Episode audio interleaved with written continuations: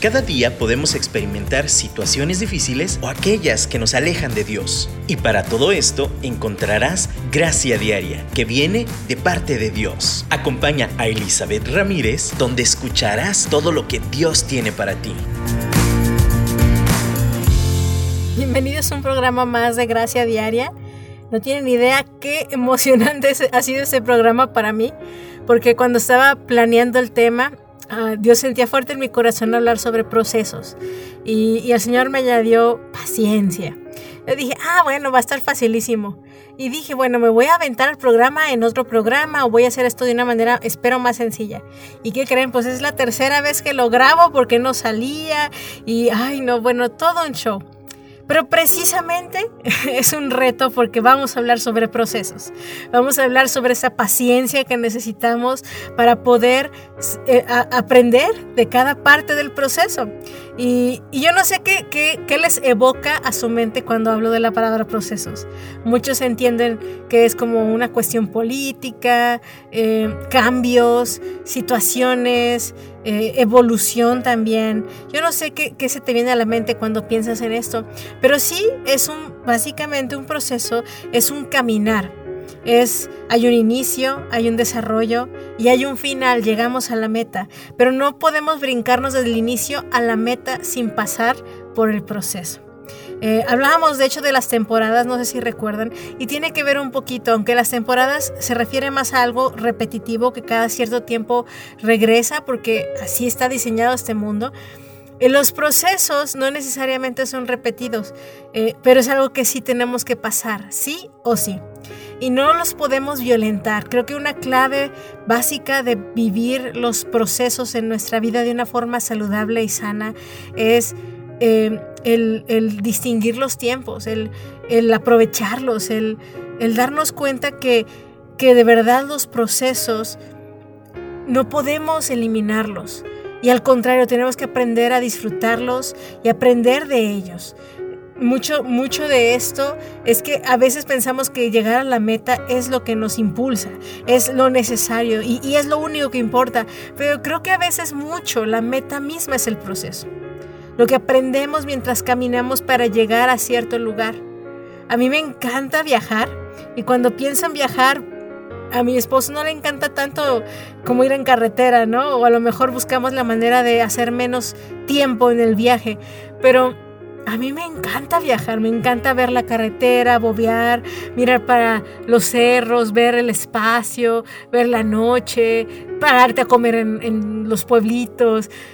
El proceso, de verdad estamos llamados a disfrutar el proceso. El fin del final nosotros sabemos que en algún momento llegaremos con el Señor, ¿no? Pero la vida en sí es un proceso y necesitamos aprender a vivirlo con gracia. Y, no correr, no acelerarlo, no perdernos la oportunidad de aprender, porque ¿saben qué? Eh, los procesos son como la escuela, como los exámenes. Puedes pasar uno copiando o haciendo trampa, o simplemente podrás evitar uno que otro examen, pero si no lo pasas, el siguiente se va a juntar y la información anterior que trataste de omitir ya no la vas a tener y va a ser peor o más difícil. Va a ir sumándose. No podemos correr. A lo mejor tenemos que repetir ese mismo examen una y otra vez, ¿no? Y la verdad es que, qué prisa. No hay necesidad. Necesitamos aprender a disfrutar y a caminar de la mano de Dios estos procesos. Eh, yo, les he comentado varias veces y, y lo digo porque cuando lo digo yo sola me comprometo aún más en hacerlo. En que este año, el 2021, voy a correr 21 kilómetros. Y un proceso es así. Yo decido hoy, comienzo hoy, como cuando hablábamos sobre, las metas y todo esto, eh, empiezo como a tener un orden, a tener un plan, pero la ejecución y de aquí que llegue a eso es el proceso.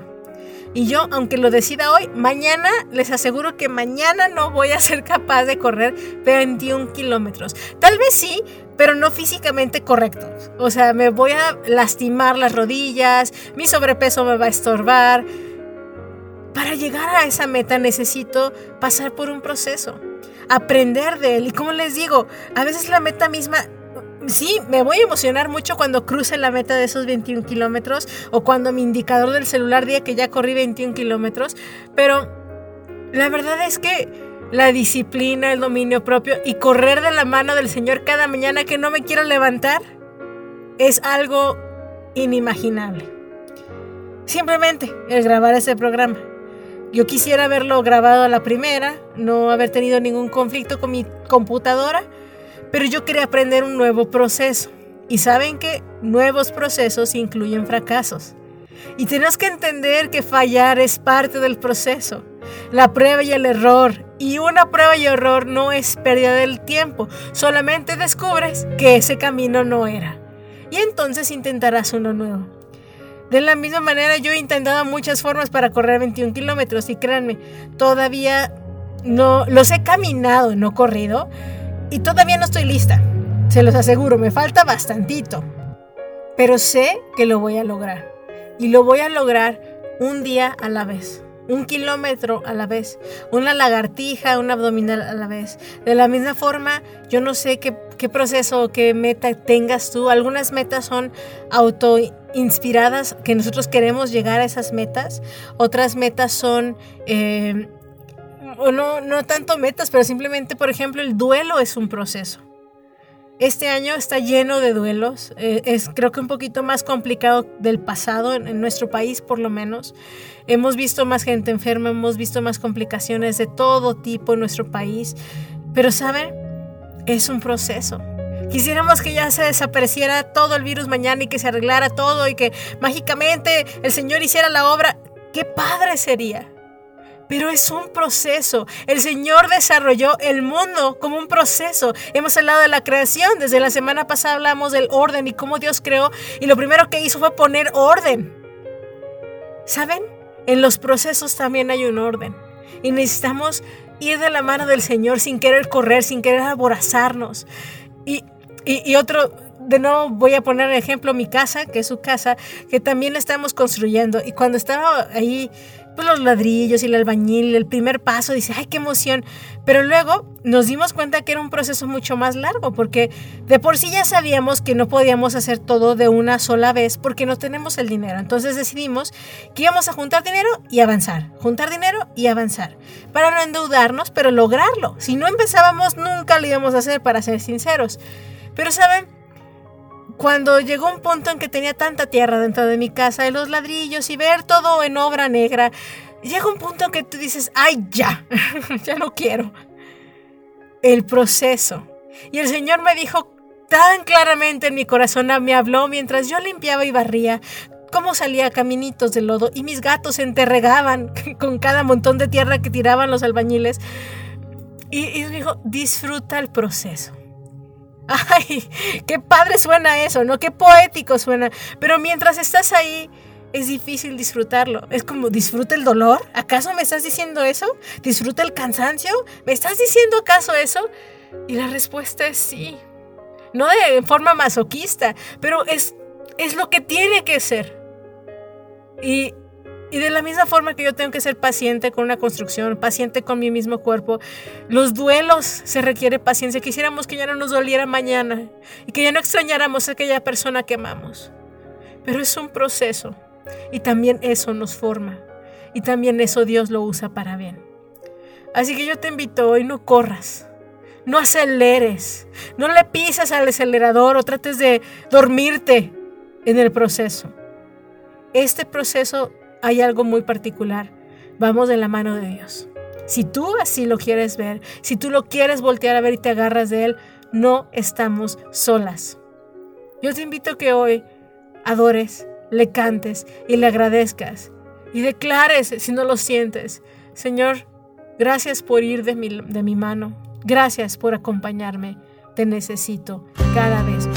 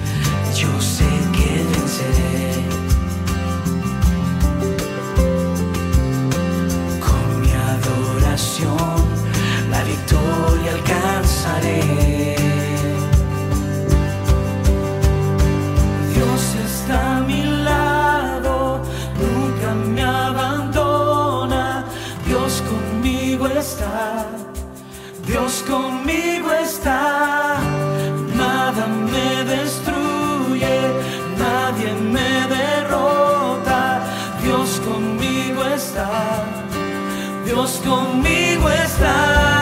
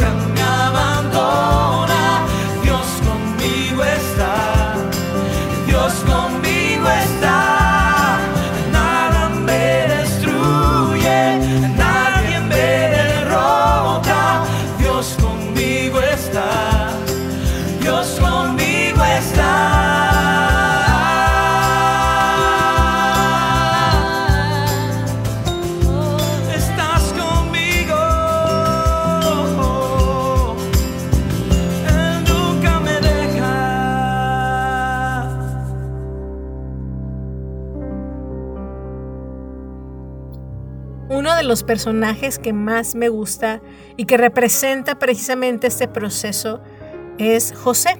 Si ustedes van a Génesis capítulo 37, van a encontrar a un personaje que se llama José. Y eh, es muy conocido porque aún en los medios hay películas, hay caricaturas, hay eh, hasta obras de teatro sobre José el Soñador. Y, como dice ese nombre, ese título que se le ha otorgado en, en lo normal, en lo popular, todo comenzó con un sueño para José. Eh, su padre lo tenía en alta estima, era su hijo predilecto, lo cual hacía que no le cayera muy bien a sus hermanos. Pero aún en esa predilección, la, la inspiración de que él estaba llamado a vivir algo mucho mejor o mucho más allá de cualquier cosa que podía imaginar provino sobre los sueños. Muchos procesos comienzan con un sueño, con una visión, con una idea. Y tú dices, ay, qué padre sería empezar tal negocio. Ay, qué padre sería comenzar con una, con una iglesia. Oh, esta visión. Ay, este proyecto, este invento, esta actividad. Ay, si pudiera ser cantante, si pudiera eh, desarrollar tal o cual talento. Todo eso son sueños y son pasiones que están dentro de nosotros y Dios puso ahí. Tal vez no tengan forma, no tengan todavía como el cómo de lograrlo pero sabemos, hay algo más allá de nosotros que nos inspira a seguir creciendo, que, que nos indica que estamos creados para algo mucho más allá de lo que nos imaginamos. Y cuando lo compartimos, ¿quieren saber lo que le pasó a José? Pues lo compartió y, pues sus hermanos no lo tomaron muy bien, de por sí no lo tragan y luego con aires de grandeza, pero aún su amado padre tanta estima le tiene, que era su hijo predilecto en ese momento. Aún él puso en tela de juicio sus sueños. ¿Cómo nos vamos a inclinar ante ti? ¿Qué onda con tus sueños fumados? ¿Qué te pasa, José? Muchas veces el proceso comienza con topes, con baches, con trancazos, con traiciones, con negación. Antes de que te vaya mejor, nos va peor. Tú dices, Señor, tú me prometiste que este año sería mi tierra prometida.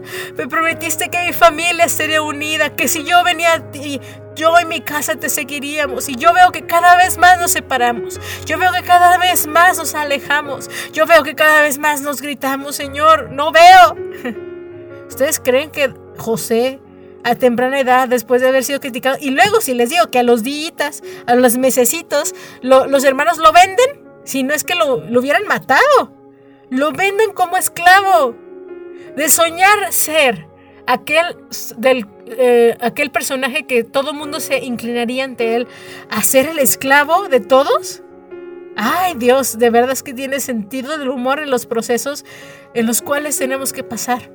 Ahora, no estoy diciendo que Dios haya ideado específicamente el plan de sus hermanos, la verdad es que no. Pero Dios usa todo para que ese proceso sea para bien.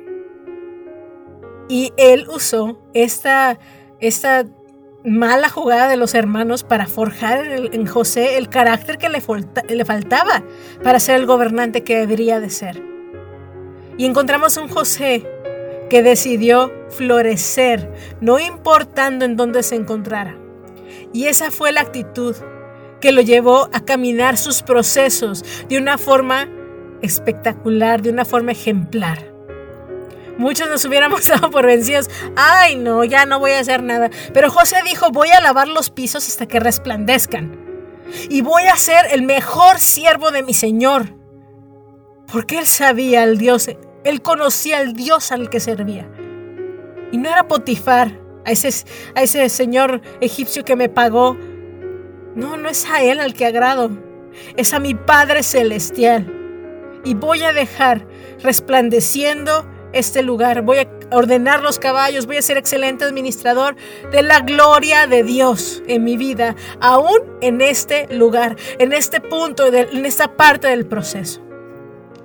Aún ahí he de adorar. Y pensás que adorar es cantar, porque yo les pongo música, ¿no? Cada que les digo que reflexionemos. O, en la iglesia cantamos y pensamos que es adorar. Pero adorar es trabajar. Es dedicarle a Dios también de su trabajo.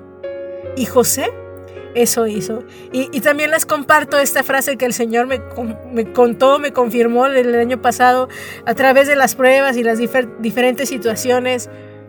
Florece donde te encuentres. Y eso hizo José. ¿Te encuentras de esclavo en una tierra donde no conoces? ¿Te has sentido rechazado y humillado? ¿No sabes ni qué hacer? ¿No tienes nada ni un quinto? Ahí florece. Ahí pídele a Dios gracia para levantarte y continuar con ese proceso. Y, cuando todo empieza a mejorar, y entonces todo te empieza a salir mejor, empiezas a encontrar gracia. De repente, ¡zas! la siguiente parte del proceso, adivinen qué. Pues llega otra prueba. Llega una mujer que acusa a José de tratar de, eh, acosarla, de violarla, y eso fue mentira porque realmente ella es la que quería hacer eso con él. Y él no lo permitió porque él seguía honrando a su Dios. sin importar lo que pasaba, sin importar lo que iba a significar eso. Él lo hizo, permaneció íntegro, permaneció caminando en el proceso. Y pues terminó en el bote, ¿no? Lo meten a la cárcel. Yo no sé en qué parte del proceso te encuentras tú, pero creo y espero que no llegue a ese punto de la cárcel. Pero si es llegar a la cárcel por hacer lo bueno, pues así sea. Eso forjó a José. Eso lo, lo, preparó. Fue el proceso necesario para el momento en que él iba a gobernar. De nuevo, los procesos todos tienen un inicio, un comienzo, una visión, un sueño.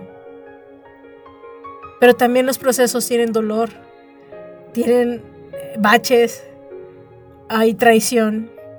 También hay pruebas inesperadas como la prisión, como dolor de algo que no mereces, pero ya estás. Está bien. El Señor va a obrar en medio de eso, porque el Señor, de nuevo lo comento como lo dije al principio, va con nosotros. No nos deja en el proceso de, ¡ay vas, eh! ¡Ahí te ves del otro lado! No, Él va con nosotros. Y yo quiero que cierres tus ojos y lo veas. Veas los el rostro del Padre, veas su mirada sobre ti. Él va contigo. Él es fiel aunque estés en la prisión. Él es fiel aunque estés en enfermedad. Él es fiel aunque estés en medio del dolor, de los problemas de relación. Él es fiel. Y Él te mira y Él te dice, hija, estoy contigo, sé que duele, pero tú puedes. Como les dije, también el, duelo es un proceso. Yo sé que duele la ausencia. Yo sé que ah, e, este rompimiento duele. Pero yo estoy contigo. Y después de esto, vas a salir más fortalecido. Porque nuestra debilidad, Él es fuerte. Así que vamos a, a seguir ministrando, buscando el rostro de nuestro Dios y decirle, papá, híjole, no entiendo. Me gustaría, pero lo que sí entiendo es que esto es un proceso y que necesito ser paciente y que sobre todo necesito de tu mano. Y no importa en qué punto me encuentre, ya sea en la celebración, en el descubrimiento, o en la tragedia, o en el dolor, yo sé que todo tú lo harás para bien. Muchas gracias por tu mirada sobre mí y por tu mano que me sostiene, porque esa es mi ancla, eso es mi verdad y por eso yo puedo florecer en donde me encuentre.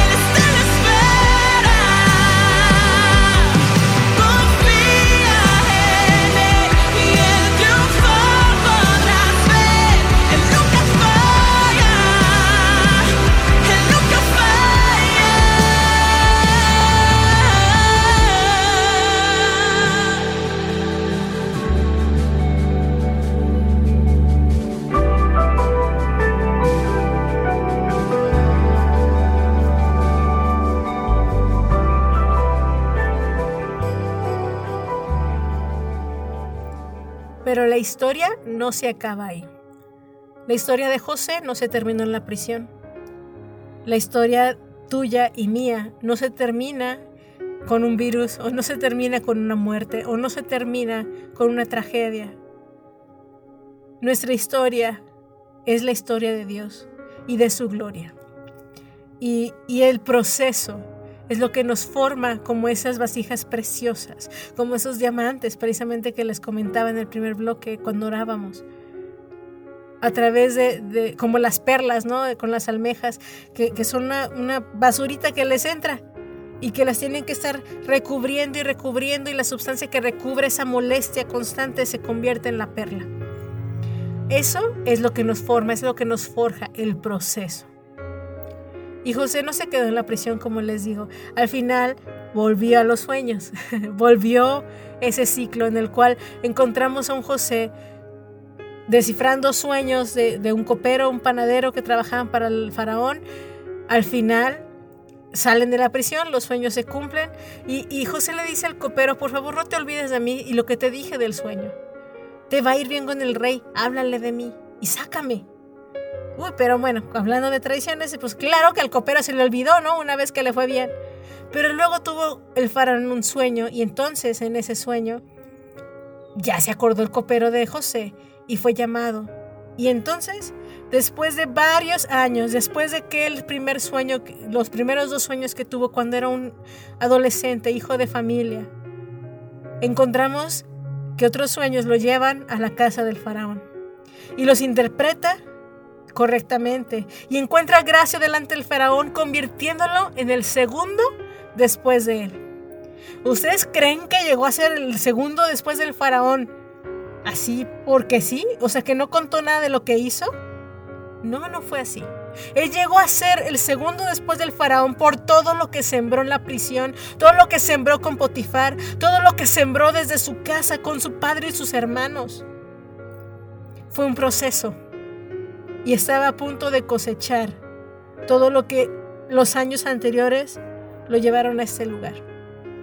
Y saben, no termina de nuevo ahí la historia, porque aunque pareciera que ya llegó a la meta, cuando uno está en ese proceso y llegamos a esa cúspide, no es por nosotros nada más, sino es para la gloria de Dios. Es por Él y para Él.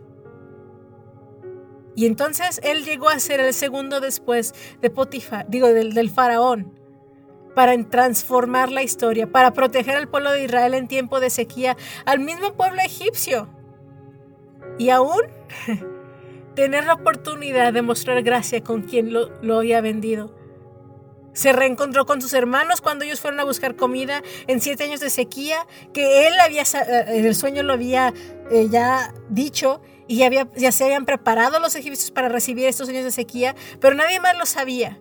Y entonces fueron sus hermanos, sin que supieran que él era a- delante del que se estaban inclinando. Se cumplieron sus sueños. Pero José no fue para vanagloriarse ni para regodearse de que, jajaja, ya vieron si se inclinaron. No. Sí luchó, ¿eh? Si ustedes leen los pasajes de nuevo, les recuerdo Génesis 37 y se termina hasta el final de Génesis todavía vemos cómo fallece y toda la historia de sus propios hijos de José. Pero, pero vemos que aún a él le costó como enfrentar la situación con sus hermanos, pero decidió mostrar gracia como él había recibido gracia. Esto es, esto es un proceso. Si pueden ver hasta la película de José, es una película viejita, una animación, a mí me encanta, me edifica, porque me recuerda que el Señor tiene un plan. Ese plan es usar todo para bien, para los que le amamos. Tú y yo le amamos, yo creo. Y si no, yo te invito a que decidas seguirle y amarle. Porque es lo mejor que puedes hacer. Porque todo Dios lo usa para nuestro bien. No lo provoca para nuestro bien, Él lo usa y lo transforma. La maldad del hombre, lo que el hombre intentó hacer para destruirnos, el Señor lo va a hacer para su gloria. Y esa es nuestra fe y nuestra esperanza. Así que hoy, antes de terminar, yo te quiero decir, deja de correr, deja de que pase, así, ay Señor, ya, ya quiero que pase el botón rojo, ya quiero que la normalidad llegue, ya, ¿para qué? O sea, ya, la verdad es que la normalidad ya, la que tú querías antes ya no existe. Esa ya no existe. La, la nueva normalidad, como la llaman, pues es la realidad que vivimos. ¿Cómo voy a florecer en medio de esta normalidad? Tengo o no tengo trabajo, me angustio porque tengo deudas, el mundo se está acabando. Señor, yo confío en ti y esto es un proceso y no lo voy a acelerar nada más porque no quiero sufrir. En el mundo tendréis aflicción, pero confiad, yo he vencido al mundo, dijo Jesucristo. Así que hoy, de verdad, como te digo, te reto a que no corras, no aceleres los procesos, a que lo disfrutes dentro del- de lo que cabe de la mano de Dios y le digas, cambia mi perspectiva, cambia mi visión de las cosas, que pueda ver las cosas como tú las ves, que, que me indiques en qué parte del proceso voy para ver cuánto me falta, si es necesario. Señor, pero aún si no me dices, hoy, el día de hoy voy de la mano contigo y eso es suficiente. El día de hoy te entrego mi vida. El día de hoy te entrego el control. Ya no quiero controlarte yo a ti, ni controlar mis procesos, ni... Hay tantas cosas fuera de nuestro control ahorita. Que lo único que podemos hacer es dejarnos llevar por Él en el proceso. Como la mariposa, la metamorfosis, eh, tampoco es de la noche a la mañana, es un proceso. Como el proceso de sanidad es un proceso. Dios obra milagros, claro que sí. Y muchos, eh, he tenido muchos pacientes que ya quisieran, ya fui a terapia tres sesiones, ya, ya estoy bien. Es más, muchos ya quieren que en una sesión todo se arregle. Es un proceso, por eso se llama proceso terapéutico. Cuando alguien va a rehabilitación porque tuvo un accidente en alguna extremidad o una parte de su cuerpo, es un proceso de rehabilitación. No nos gustan mucho los procesos, yo lo sé. Pero hoy la invitación es sé paciente, sé esforzado, sé valiente. Porque vale la pena los procesos de la mano del Señor. Y yo quiero orar por ti hoy. Yo quiero orar por, por, por ti, por mí, por cada una de las personas que estamos atravesando procesos diferentes y distintos este año. por el dolor que pueda estar pasando, por la victoria tal vez algunos que estén pasando y que no se nos suba también es parte del proceso, como José cuando llegó a ser el, en esa posición de gobierno con, en Egipto. Vamos a orar y, y decirle, papá, gracias por el proceso, gracias por tenerlos aquí, gracias por no soltarnos ir de nuestra mano. Permítenos, ayúdanos, Señor, a, a disfrutar este proceso en el cual vamos como mundo entero con este virus, con, con este gobierno, con, con cada cosa que nos rodea. Señor, permítenos disfrutar el proceso y florecer en donde nos encontramos.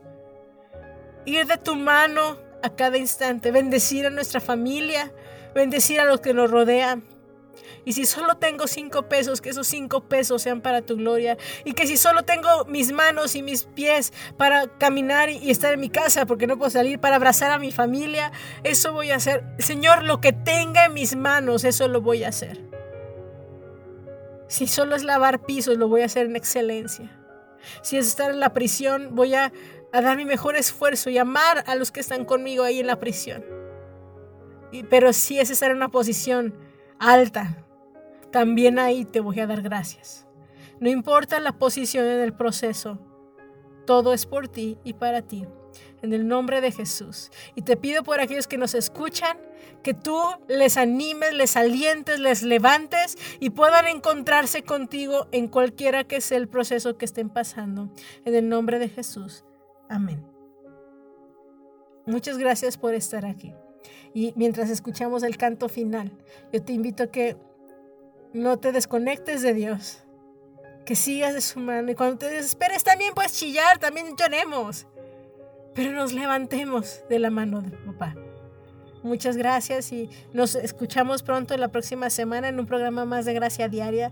Ya pronto estarán los podcasts listos para que los puedan escuchar, los programas anteriores si no has tenido oportunidad. Y, bueno, pues no, no se pierdan la programación de Dun Radio. Les bendecimos y nos vemos, nos escuchamos pronto. Gracia hay cuando paso por el fuego. Abres camino donde no lo hay.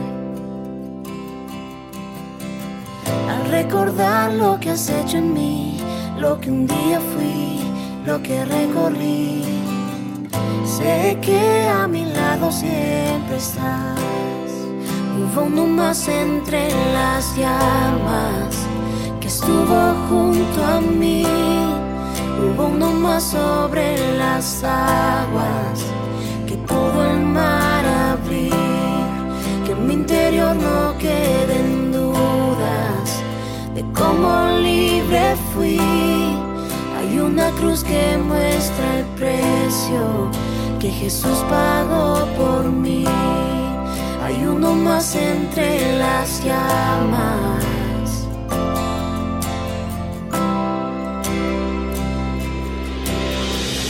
Y en las aguas hundiste mi pasado. Ahora sé que un esclavo al pecado no soy. Al tropezar en mi caminar, me levantaré, yo persistiré. Mira al frente y no volveré nunca atrás. Yo sé que a mi lado siempre estás. Hay uno más entre las llamas. Está hoy junto a mí. Hay uno más sobre las aguas que puede el mar abrir. Interior no quedan dudas de cómo libre fui. El mismo que venció la tumba, ahora vive en mí. Hay uno más entre las llamas. Oh,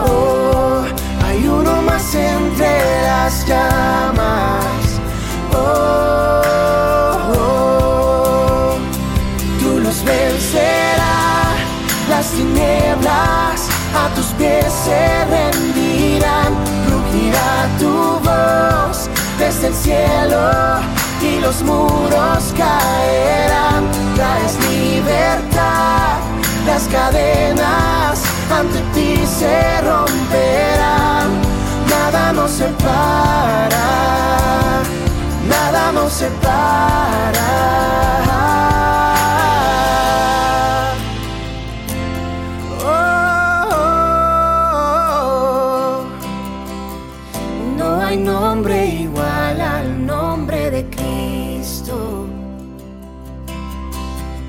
Y el que fue, el que es y por siempre será. Aunque no sepa lo que vendrá, sé que tu verdad nunca fallará. Yo sé que a mi lado siempre estás. Yo sé que a mi lado siempre estás. Habrá uno más entre las llamas que va a estar junto a mí. Habrá uno más sobre las aguas que puede el mar abrir. Que en mi interior no queden dudas de tu fidelidad. Me alegraré en las batallas, porque conmigo ahí estarás. Me alegraré en las batallas, conmigo ahí estarás. Me alegraré en las batallas, porque conmigo ahí estarás.